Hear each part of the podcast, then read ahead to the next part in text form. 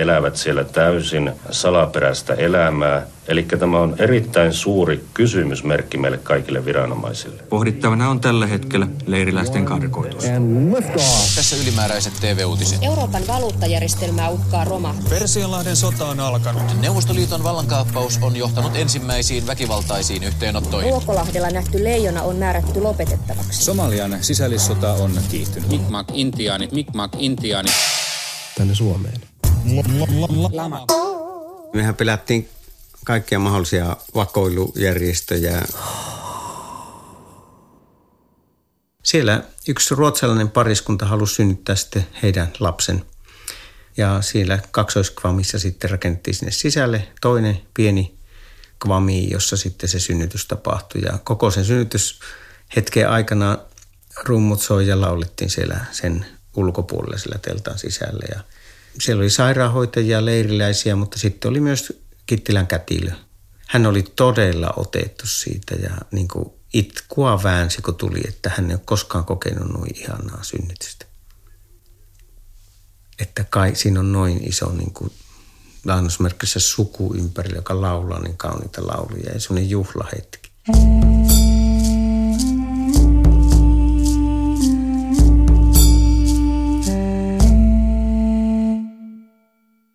Mulla pahvilaatikko leikkasi varastossa niin kuin silmää.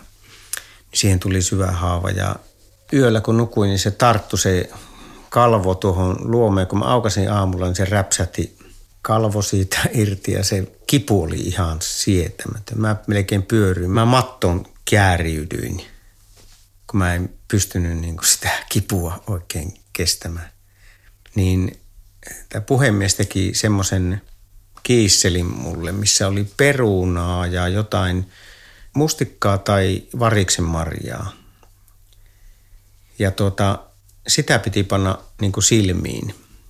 Se auto, se rauhoitti ja mä muistan, että mä nukuin 24 tuntia. Ja se parani.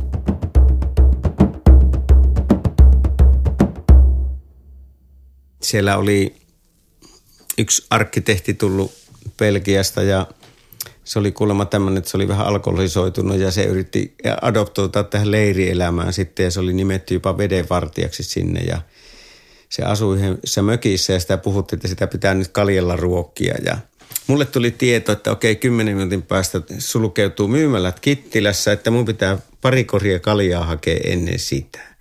Mä katsoin, että Herra Jumala, miten mä ajan 35-40 kilometriä sinne Kittilään. Se oli niin kuin elämän kuoleman juttu, että ne kaljakorit pitää olla. Muuten joku kuolee tai tapahtuu kauheita. Sitten kun jotain suoraan ajoin, niin soitin sinne kauppaan, että ottakaa nyt hyvänä aika vähän aikaa, että täällä on hätää tilaus. Sitten pari koria kaljaa kyytiin ja Mä muistan, että mä ostin jonkun Snickersin se oli paha asia. Syntinen tunne tuli, kun mä vetin se Snickersi siitä, mutta silloin mä ajattelin, että tämä on niin hullua, että kyllä että mä nyt menee tässä muiden kanssa niin päittää. Että.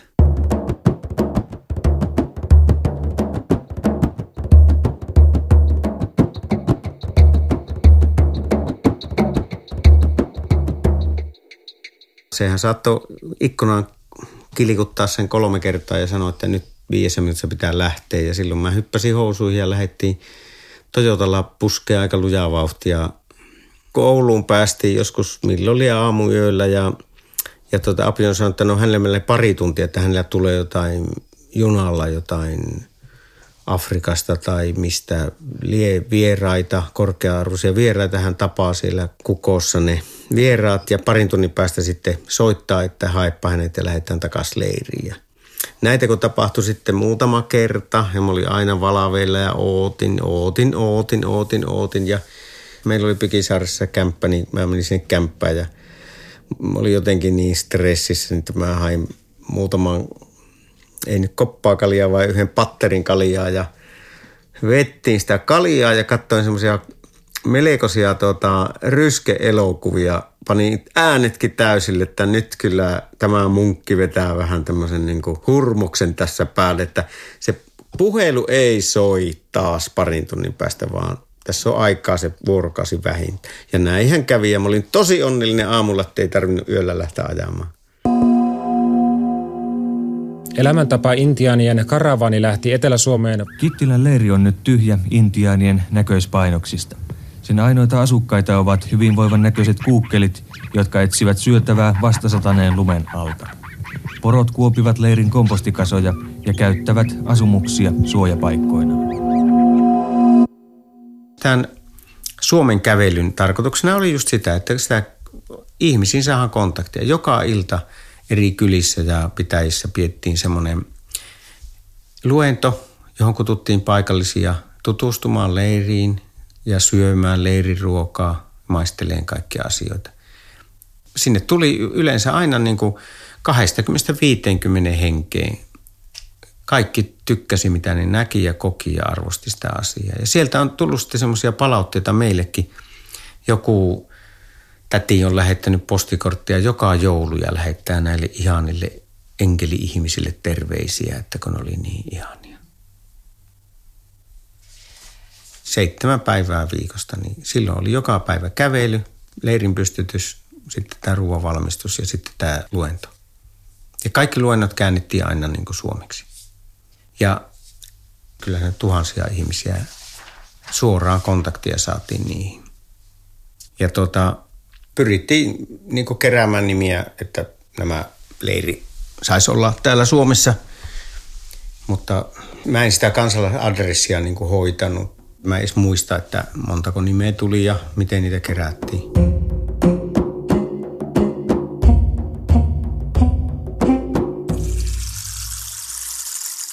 kerrottiin, että miten vainottuja ihmisiä siellä leirissä on. Että on tämmöinen United Peoples, joka on paljon paljon vanhempi kuin joku United Nations. Ja Brysselissä heillä oli tämmöinen vanha kultatehdas käytössä, jossa tätä United Peoplesin päämajaa pidettiin. Ja siellä kulki paljon Afrikasta ministeritason porukkaa ja, ja tämän leirin sisällä oli sitten tämä United Peoplesien johtaja. Edellinen johtaja oli tapettu edellinen johtaja oli Martin Luther King. Apiollinen oli sillä hetkellä se presidentti. Hän oli ollut siellä silloin, kun Martin Luther King ammuttiin siihen parvekkeelle. Ja silloin se valta siirtyi heti sitten hänelle. Ja siksi leiri oli koko ajan valmiustilassa, että sillä silloin meille kerrottiin, että täällä on tämmöisiä tarkkaampujia saattaa olla ympärillä tai mitä vaan, mihin voi varautua. Tuntuikin, että tämä onkin tämmöinen peiteorganisaatio, mikä niin kuin suojelee sitä United Peoplesien presidenttiä. Se järjestöhän ei pystynyt toimimaan eikä ottaa yhteyttä mihinkään. Että se oli tämmöinen niin, kuin niin jotenkin peite, peitetty järjestö, että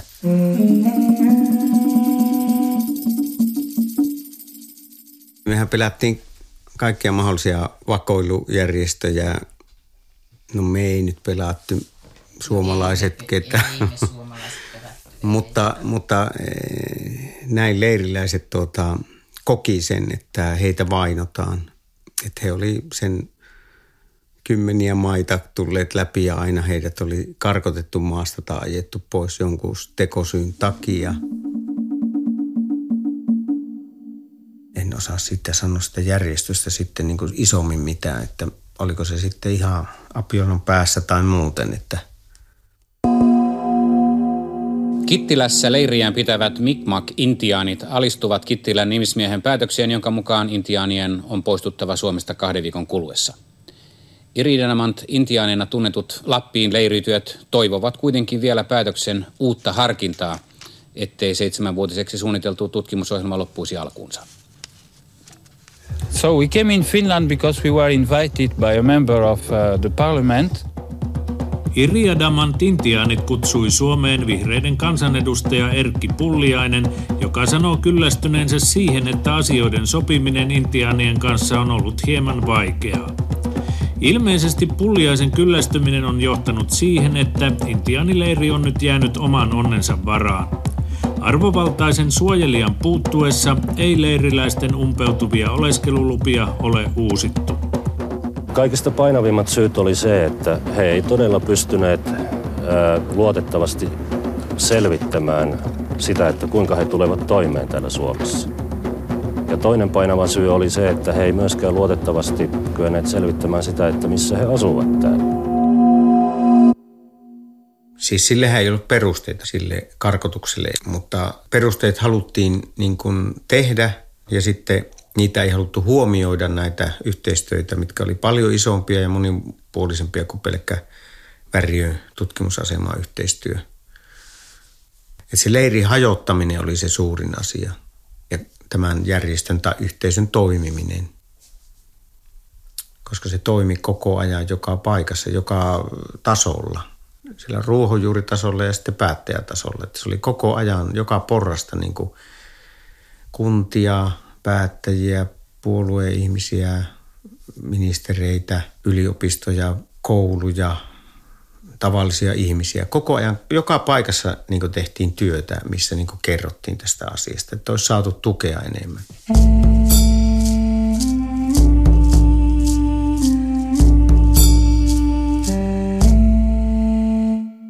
Suomen Kuvalehden haastattelu oli siinä vaiheessa, kun leiri ei saanut näitä oleskelulupia ja silloin oli ruksit päässä. Ja lähdettiin autosaattuessa tuntemattoman paikkaan.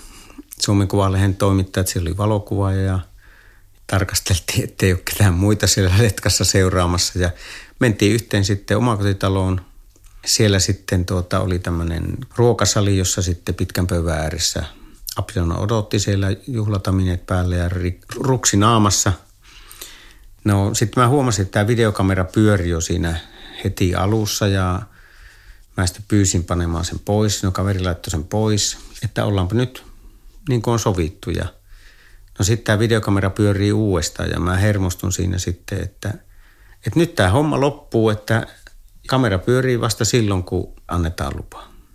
Koska Apion ei halunnut, että hänestä otetaan niin jotain tiettyjä lähikuvia tai tunnistettavia juttuja tai mitä lie se halusi siinä peitellä. Mutta se oli hyvin tarkka, että milloin häntä saa kuvata.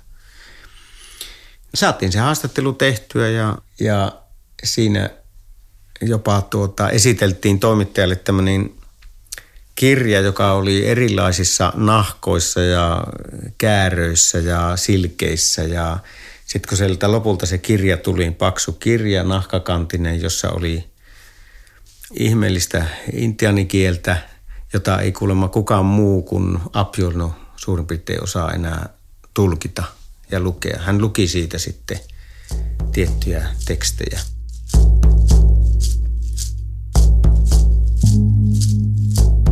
Yksi oli se esimerkiksi, että miten luodaan jotain kasveja, jotka on kuollut sukupuuttoon, niin täällä on se tieto, että miten se voidaan luoda uudestaan.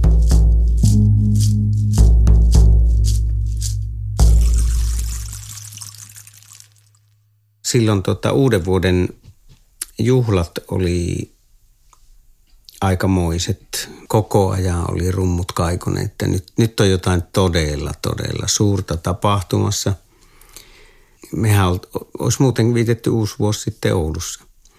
Mutta sitten mä olin ottanut raketteen mukaan ja alkoi puoliyö sinne lähestyä, niin mä päätin lasten kanssa ampua raketit jo pellossa, joka oli ihan järkevää, koska sitten kun me tultiin leiriin, niin siellähän oli ihan blackout, kaikki oli pimeänä. Siellä jotkut kyttäs leiriä ja ei saanut käyttää tiettyjä asuntoja, rakennuksia tai muuta, mitkä meille oli niin kuin annettu käyttöön. Me lasten kanssa jouduttiin ajaa autosta valot pois hiljaa sinne ja meidät opastettiin sitten yhdelle semmoiselle mökille, jossa meidän piti mennä hiljaa äänettömästi sinne mökkiin. Mökki oli peitetty mustilla muoveilla.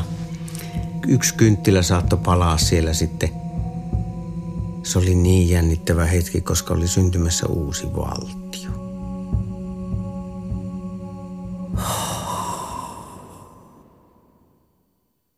Silloin oli päätetty sen päivän kokouksissa, että perustetaan uusi valtio maapallolle. Elnuagi, joka ei omista mitään maata, mutta se on ihmisten keskenään sopima valtio, jolla on omat passit ja muut. Mutta juhlia ei voinut raketteja ampuja räjähtellä, koska se oli niin jotenkin tarkka, että silloin ei saa tarkka ampujat nähdä, missä me ollaan. Música